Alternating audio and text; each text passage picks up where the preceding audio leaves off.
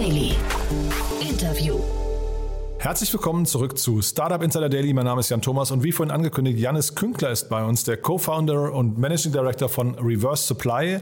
Ein Unternehmen, das gerade 5 Millionen Euro eingesammelt hat, unter anderem von Capnemic, aber auch von wirklich tollen Business Angels wie Julia Bösch von Outfittery und Markus Börner von Rebuy. Und anhand der beiden Business Angels, die ich gerade genannt habe, erkennt man schon, worum es eigentlich geht. Denn es geht um das Fashion-Segment und es geht darum, Kleidungsstücke wieder aufzuarbeiten, die schon getragen wurden und dann in einen zweiten Kreislauf zu überführen. Also das Thema Recommerce im großen Stil in die Fashion-Branche zu implementieren. Ein tolles Thema. Ich finde auch den Ansatz ziemlich, ziemlich spannend, muss ich sagen. Auch wenn ich es hier und da vielleicht ein bisschen kritischer hinterfragt habe, aber das war einfach nur die Neugierde. Werdet ihr gleich hören. Ich fand es wirklich cool. Bin gespannt, wie ihr das findet. Geht auch sofort los. Aber noch kurz der Hinweis auf nachher. Um 16 Uhr, wie jeden Mittwoch, heißt es hier Vorhang auf für junge Startups. Ihr wisst ja, wir haben ein tolles neues Format ins Leben gerufen, schon vor einiger Zeit, das meine liebe Kollegin Nina Weidenauer wirklich hervorragend moderiert. Und dieses Mal geht es um das Thema Eiersatzprodukte, also künstliche Eier, wie zum Beispiel vegane Rühreier, die sich eben an Veganer oder an Weltverbesserer richten. Ein tolles Thema. Und ihr wisst ja, in der Reihe stellen wir immer nur Unternehmen vor, die maximal drei Jahre alt sind und maximal ein Funding von einer Million Euro bekommen haben.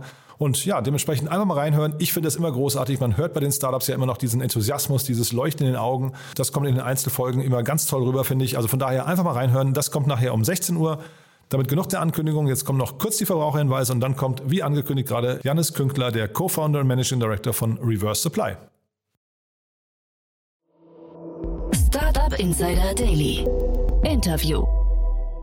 Ja, ich freue mich sehr. Jannis Künkler ist hier, Co-Founder und Managing Director von Reverse Supply. Hallo Jannis. Hallo Jan. Ja, freue mich sehr, dass du da bist und erstmal Glückwunsch zu eurer scheinbar tollen Entwicklung. Ja, vielen Dank. Also die letzten zwölf Monate waren sehr aufregend und äh, noch aufregender wird, was in den nächsten zwölf Monaten kommen wird. Ah, okay, dann also sehr aufregend. Dann lass uns mal äh, darüber sprechen, was in den letzten zwölf Monaten so aufregend war. Aber vielleicht bevor äh, wir darüber sprechen, erzähl mal ganz kurz, was ihr macht. Ich, also die sag mal, treuen Hörerinnen und Hörer kennen euren Namen schon, weil ich mit Olaf Jacobi neulich schon über euch gesprochen habe. Aber nichtsdestotrotz, vielleicht kannst du mal kurz erzählen, was ihr macht und äh, welchen Markt ihr bedient. Ja, sehr gerne. Wir sind eine, eine Plattform, eine Lösung, die es Modemarken und Marktplätzen ermöglicht, das Secondhand Segment, was sich gerade auf, naja, den, den bekannten Plattformen wie Vinted, eBay Kleinanzeigen ähm, befindet, zurück in den eigenen Store zu holen.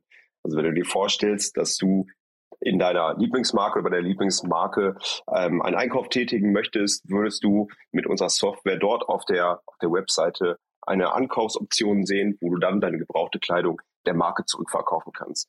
Und was wir machen, ist, wir kümmern uns nicht nur um die Technologie dahinter, das heißt die Bepreisung der Ware, ähm, die, die ähm, Erstellung der Produktdaten, sondern wir kümmern uns auch um die Operations. Wir haben ein eigenes Warenhaus hier in Berlin, wo wirklich jeder Artikel, der eingeschickt wird, geprüft wird, fotografiert wird und dann als Second-Hand-Produkt in den Shop der Marke oder des Marktplatzes geladen wird. Und dort kann dann dieses, dieser Artikel wie ein neuwertiger Artikel durch den Checkout gekauft werden. Mhm. Das heißt, ihr integriert euch in diese Marken äh, Online-Präsenzen, aber quasi sehen tut man hinterher nur das Produkt. Man nimmt euch, also man nimmt, man nimmt einmal diese Ankauffunktion wahr und hinterher sieht man einfach nur ein quasi gelabeltes Produkt, das dann eben als, äh, ich weiß nicht, aufgearbeitete Ware dann äh, gekennzeichnet wird. Genau, also von dem, von dem Kauferlebnis ist es tatsächlich wie bei Neuware. Mhm. Du kannst dir ähm, aussuchen, ob du das Produkt als Neuware oder Secondhand-Ware kaufen möchtest. Die Secondhand-Ware ist dann von uns beurteilt. Wir haben dann ein Qualitätsversprechen dahinter natürlich. Und äh, ansonsten ist der Prozess, äh, Prozess komplett gleich. Hm.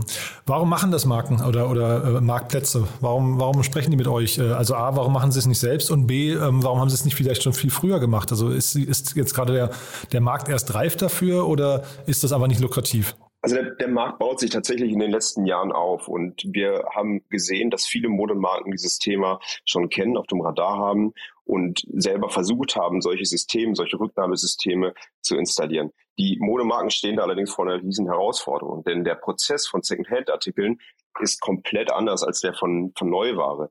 Ähm, du brauchst oder du kannst dir vorstellen, dass ein Second-Hand-Produkt einzigartig ist. Und einzigartig heißt auch, dass jedes Prozent oder jeder, jedes Produkt geprüft werden muss, dass wir ähm, anhand von einer Checkliste, das sind pro Artikel ungefähr 30 Punkte, geben wir das durch, bewerten das. Und das kann natürlich eine Modemarke mit ihren Produkten auf, auf kleiner oder mittlerer Scale nicht ohne weiteres machen. Und wir nutzen einfach die Power der, der, der Skalierung. Das heißt, wir können viele Modemarken über, über einen Prozess laufen lassen.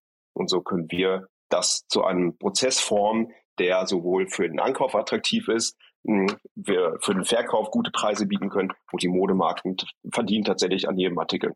Mhm. Diese 30 Punkte, was sind das zum Beispiel für Punkte? Da prüfen wir zum Beispiel, ob es Verwaschungen gibt, ob die Reißverschlüsse noch funktionieren, ob die Nähte heile sind und ähm, tatsächlich auch ein bisschen abhängig von Produktgruppen. Ein Schuh hat andere Punkte, die wir prüfen, als zum Beispiel ein Sweatshirt oder eine Outdoorjacke. Wie ist denn die Kundenexperience dabei jetzt im, äh, also ich vermute ja mal, man schickt Dinge zurück bei der Marke, bei der man es auch gekauft hat, ja. Das heißt, der Kunde hat ja irgendwie auch da ein, ein ich weiß nicht, ein Rücksendererlebnis. Wie, wie läuft das ab? Weil ich kenne das von anderen Marktplätzen, äh, was ich, ich will jetzt gar keinen Namen nennen, aber ähm, da, da ist das ein sehr kleinteiliger Prozess, der manchmal auch eher abstößt, ja. Genau, das haben wir, haben wir auch erkannt. Ich glaube persönlich, und ich kenne das auch aus, aus meinem Freundeskreis, dass dieser, dieser gesamte Verkaufsprozess über diese Plattform ähm, nicht nur zeitaufwendig ist, sondern auch eine hohe Frustration mit sich bringt, das Verhandeln des Preises, dann das, ähm, äh, ja, das Erlebnis, wenn dann das Geld nicht überwiesen wird, wenn man was verkauft hat. Deswegen haben wir gesagt, wir machen das ganz einfach. Du lädst als Verkäufer einfach ein Foto deines Produktes hoch, gibst an, wann du und welchen Artikel du gekauft hast und bekommst dann von uns Retourenlabel zugeschickt. Wir prüfen das dann bei uns, finalisieren das Preisangebot, das Ankaufsangebot und der Verkäufer, die Verkäuferin hat ähm, ansonsten keine, keine weiteren Schritte mehr, die notwendig sind. Das heißt aber schon, als Endkunde, der jetzt etwas zurückschicken möchte, äh, muss ich mich quasi mit dem Marktplatz auseinandersetzen oder mit dem Händler, wo ich es gekauft habe ursprünglich. Das heißt, ähm, ich laufe Gefahr quasi, ich sage jetzt mal irgendwie, was weiß ich, äh, nehmen wir mal ähm, Esprit oder CNA oder sowas, ja. Ähm, ich muss jetzt quasi meinen Einkauf rückabwickeln und muss mich versuchen zu erinnern, wo habe ich das damals gekauft. Das ist ein bisschen abhängig von der Marke, aber ähm, wenn wir zum Beispiel Esprit aufnehmen, ähm, Esprit hat natürlich oder hätte ein, großes Interesse daran, nicht nur die Artikel aufzunehmen, die dort in dem Online-Shop gekauft sind, sondern irgendwo in Europa ähm, verkauft wurden. Denn umso mehr Artikel ich über meinen eigenen Secondhand-Shop reinbekomme, desto größer ist das Angebot natürlich auch für zukünftige Käufer oder Kundengruppen, die aktuell auf anderen Plattformen sind. Und ähm, bei Monobrand Stores ist es tatsächlich, dass wir den Marken empfehlen, ähm, alles anzukaufen, was unter der Marke läuft. Bei Multibrand Stores kann man sogar noch weiter treiben, wenn wir bestimmte Segmente bedienen. Sagen wir, ähm, egal ob ihr die Marke führt oder nicht, kauft es an, holt es in euren Store. Das ist zusätzlicher Umsatz, den ihr machen könnt und für den Käufer ein schöneres Erlebnis, weil größere Auswahl. Und warum macht ihr das auf Brand-Ebene? Warum geht ihr nicht hin und sagt, ähm, ihr macht eben so wie ein äh, Momox oder Rebuy einfach ein, ein Gesamtangebot, was dann hinterher, ähm, was nicht, also alles ankauft, was es gibt? Wir, wir sind Partner der Marken. Das heißt, wir bauen die Programme für die Marken und nutzen die vorhandenen Kundengruppen, die es sowieso schon gibt. Ähm, es gibt äh, auf Markenseite keinen besseren Ansprechpartner oder keinen besseren Kontakt für, für Kunden als die Marke selber. Und deshalb arbeiten wir Hand in Hand. Wir möchten dieses Tool und diese Plattform hm, individualisieren für Marken. Wir möchten Marken die Möglichkeit geben oder Marktplätzen, das zu nutzen und als, als weiteren Umsatzkanal für die, ähm, für das Geschäft an, äh, zu nutzen, genau. Ja, ähm, also das ist ja genau das, was ich gerade gefragt habe, warum ihr das macht, weil äh, ihr, also wenn du sagst, ihr versteht euch als Partner der Marken, ich kann das schon nachvollziehen und natürlich könnt ihr dadurch auch die Kunden von denen irgendwie äh, sehr leicht bedienen. Also ihr müsst vielleicht nicht so aufwendig in die Kundenakquise einsteigen, aber jetzt nochmal zum Beispiel, ich bleibe beim Beispiel hier ähm, Analogie zu Momox und Rebuy die verkaufen ja auch nicht über die Labels oder die, also über die Plattenlabels oder die verkaufen ja auch nicht über die ähm, Verlage der Bücher oder sowas, sondern die machen das ja zentral. Also die, die Frage ist schon, warum macht ihr das anders? Ja, ist ein wahnsinnig umkämpfter Markt, der Secondhand-Bereich. Und wir haben dadurch, dass wir mit den Marken in Partnerschaft gehen, Zugriff auf die Stammdaten, was es uns dann erleichtert, die Zuordnung später durchzuführen und in, äh, in der Operation schneller zu sein, die Bewertung schneller durchzuführen und die Bewertung auch dedizierter zu machen. Das heißt, wir können viel, viel mehr Informationen über diesen Secondhand-Artikel bieten als bei den gängigen Plattformen. Verstehe aber auch dann richtig, dass ihr eigentlich gar keine Endkundenmarke aufbaut, sondern eigentlich nur eine Servicemarke in Richtung äh, Marken, ja? Genau, wir verstehen uns als, als Dienstleister für, für Marken und Marktplätze. Mhm. Und dass jetzt mal so ein Zalando oder, oder ähm, About You oder sowas das selbst baut, wäre für euch jetzt kein Drama, würdest du sagen? Weil ähm, nichtsdestotrotz die eigenständigen Marken und Marktplätze das trotzdem nicht selbst machen könnten oder lauft die Gefahr, man kennt das ja zum Beispiel, ähm, ja, jetzt kommen wir gleich zu euren Investoren, aber da ist ja zum Beispiel Julia Bösch dabei, Outfittery, da gab es ja dann irgendwann auch die, den Angriff von Zalando auf das gleiche Modell, also sie haben das ja auch copy-pasted. Äh, siehst du so eine Gefahr? Ähm, es ist, Zalando hat mit Zalando Circle sicherlich ein Programm, was, was sehr erfolgreich ist. Wir glauben, dass das eher Wegbereiter ist für den Second-Hand-Bereich und, und uns, uns hilft, ähm, mit Marken gemeinsam, naja, oder zu Marken zu gehen und zu sagen, hey, es gibt hier, hier Leute, die oder, oder Firmen, Unternehmen, die sehr erfolgreich sind mit dem Handel eurer Produkte. Warum macht ihr das nicht selber? Hm. Vielleicht müssen wir nochmal anders auch anfangen, ähm, weil, also ich meine, grundsätzlich finde ich das natürlich super, was ihr macht. Das ist, ähm, äh, also es müsste ja wahrscheinlich noch viel mehr Lösungsansätze in diese Richtung geben. Äh, wie groß ist denn der Secondhand-Markt gerade oder wie, viel wird dann auch vielleicht weggeschmissen gerade, was eigentlich noch in den zweiten äh, Kreislauf könnte? Der Second-Hand-Markt selber ist tatsächlich wahnsinnig interessant und wächst schneller als Fast Fashion. Wir glauben das in den nächsten, wir glauben das nicht, sondern wir kennen das von, von, ähm, von Zahlenstudien, dass der Second-Hand-Markt den Fast Fashion-Markt sogar in den nächsten Jahren überholt wird. Die, in der Europäischen Union wird der gesamte Markt auf ein Volumen von knapp 60 Milliarden Euro geschätzt mhm. und Tendenz natürlich steigend. Wahrscheinlich kann man ja sogar, also weil du gerade jetzt Fast Fashion reinbringst äh, ins, ins Gespräch, das kann man wahrscheinlich sogar vergleichen dahingehend, dass man äh, anstatt Fashion einfach nur, also Fast Fashion kurz zu kaufen, kurz zu besitzen, dann wegzuschmeißen, ähm, man ja wahrscheinlich mit Second Hand, wenn man einmal in diesen, in diesen Gewohnheitsmodus kommt, dass man sagt, ich bestell mir etwas, trage es zwei, dreimal und schick's dann aber zurück und schmeiße es nicht weg. Wahrscheinlich ist das sogar ein, ein, eine richtige Konkurrenz oder vielleicht sogar ein, Disrupt, ein Dis, äh, Disruptor für den ähm, Fast Fashion Markt, oder? Das hoffen wir natürlich. Mm, die, die Möglichkeit, Produkte öfters wieder zu verkaufen, bedeutet ja für Marken, dass der gesamte Produktplanungszyklus und wie stelle ich Kleidung her, sich fundamental verändern wird. Die Europäische Union hat letzte, letzte, letzte Woche ähm, ein Gesetz in Auftrag gegeben, dass Rücknahmesysteme gebildet werden müssen. Und ähm, wenn 2024 dieses Gesetz in Kraft tritt, wird eine Möglichkeit sein, dass Unternehmen die Ware zurückkaufen über diese Systeme, die wir anbieten. Und wenn man jetzt überlegt, ähm, als Fast Fashion Unternehmen kann ich mein Produkt nur einmal verkaufen, ähm, wohingegen ich als Unternehmen, das vielleicht einen Premium-Artikel anbietet, ein zweites oder drittes Mal diesen Artikel verkaufen kann, dann mache ich mir natürlich auch in der Produktplanung schon Gedanken, wie kann ich Produkte bauen, die lange halten, die auch nach mehrmaligen Tragen noch, ähm, ja, äh, noch funktionieren und nicht kaputt sind. Mhm. Und das ist natürlich so die Vision, dass, die wir haben, durch Secondhand, durch, die Möglichkeit, ähm, Unternehmen den Wiederverkauf zu ermöglichen, die Produktion von Artikeln fundamental zu verändern. Ja, also klingt, klingt super. Heißt das aber auch für euch dann hinterher, ihr habt relativ, also vielleicht manche Produkte sogar mehrfach bei euch dann äh, im, im Durchlauf. Wie ist denn wie ist denn euer Team eigentlich gestaltet? Also wie, wie hat man sich das eigentlich vorzustellen bei euch? Wir sind aktuell 25 Personen, ähm, davon ungefähr die Hälfte in unserem in das Recommerce Hub. Recommerce Hub heißt, ähm, wir haben einen, einen Teil der oder die, die Leute kümmern sich um die um die Bewertung der, der Artikel. Und ähm, sobald die Artikel bewertet sind und wir den Artikel noch nicht auf Lager haben oder verkaufen, wird dieser auch noch fotografiert. Das waren so 50 Prozent der, der Leute bei uns und äh, der Rest kümmert sich um Backoffice, um die Integration, die natürlich sehr aufwendig und komplex ist. Ähm, letztendlich integrieren wir ja in das Herz eines Unternehmens, das ist das ERP-System beziehungsweise in das Shop-System der jeweiligen Kunden. Mhm. Und wir sprechen jetzt vor dem Hintergrund einer Finanzierungsrunde. 5 Millionen Euro habe ich gesehen als Seed-Runde. Das ist ja schon mal wirklich sehr stattlich.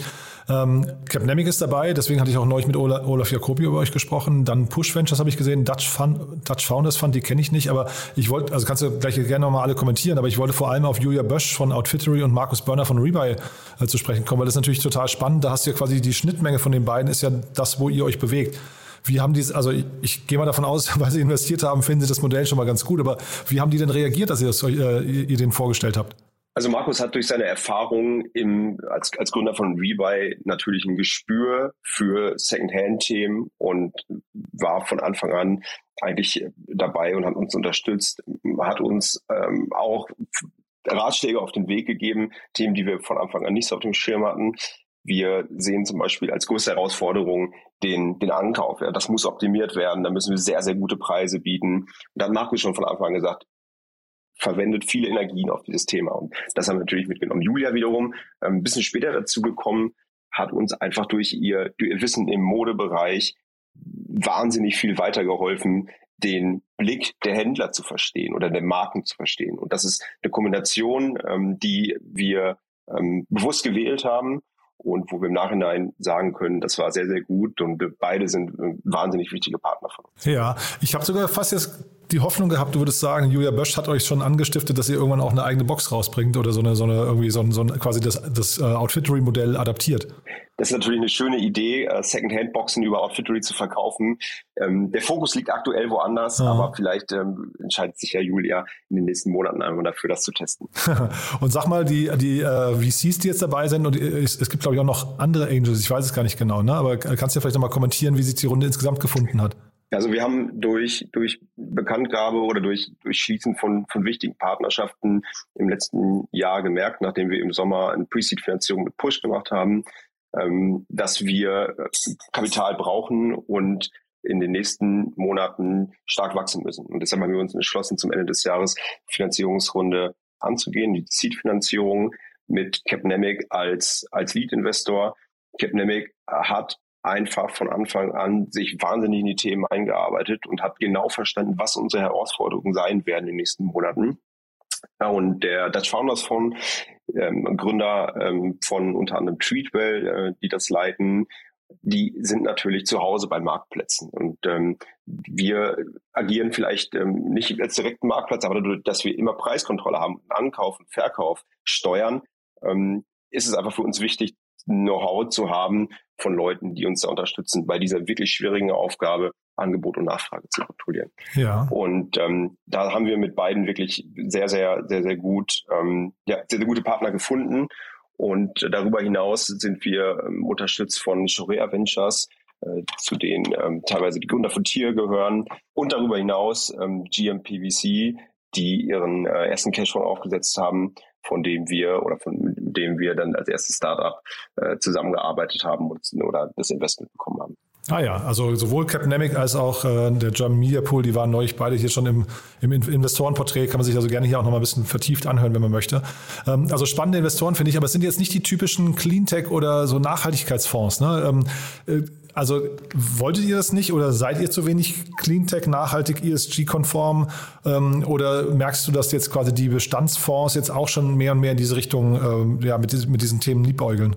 Also wir wir haben gesehen in den, ähm, in den Gesprächen mit VCs, dass äh, Secondhand oder Recommerce, um das mal breiter aufzustellen, kein reines Nachhaltigkeitsthema mehr ist, sondern für die, für die breite Masse und auch die breite Masse interessiert. Wir haben auch mit äh, Sustainability ähm, Fonds gesprochen, da war auch Interesse da. Wir sind in einem Bereich unterwegs, wo es Stand jetzt noch relativ schwer ist, Kennzahlen zu definieren, beziehungsweise die ähm, dann auch dann auch ja, zu, zu, zu, zu präsentieren. Ähm, Integration mit Unternehmen dauert so aktuell mehrere Wochen und bis das bis das äh, steht und wir Daten gesammelt haben und sehen können, wie wie viel Impact hat das eigentlich, ähm, das ist äh, sehr aufwendig und deshalb haben wir uns eher für den traditionellen Weg entschieden. Heißt aber auch, dass ihr euch dann auch an traditionellen äh, KPIs messen lassen müsst. Ne? Also weil ähm, ich hätte jetzt fast immer so die Vermutung, dass diese Impact-Fonds, äh, Cleantech-Fonds und so weiter, dass die so ein bisschen, weiß nicht, da, die, die Erwartung an den, an den äh, ROI hinterher ein bisschen andere ist. No, also noch, das kann sich ja auch noch ändern, aber äh, dass man da ein bisschen gnädiger ist mit den Gründern und mit den Teams ähm, als jetzt bei den traditionellen Fonds. Das ist tatsächlich parallel zu den Kunden, mit denen wir sprechen.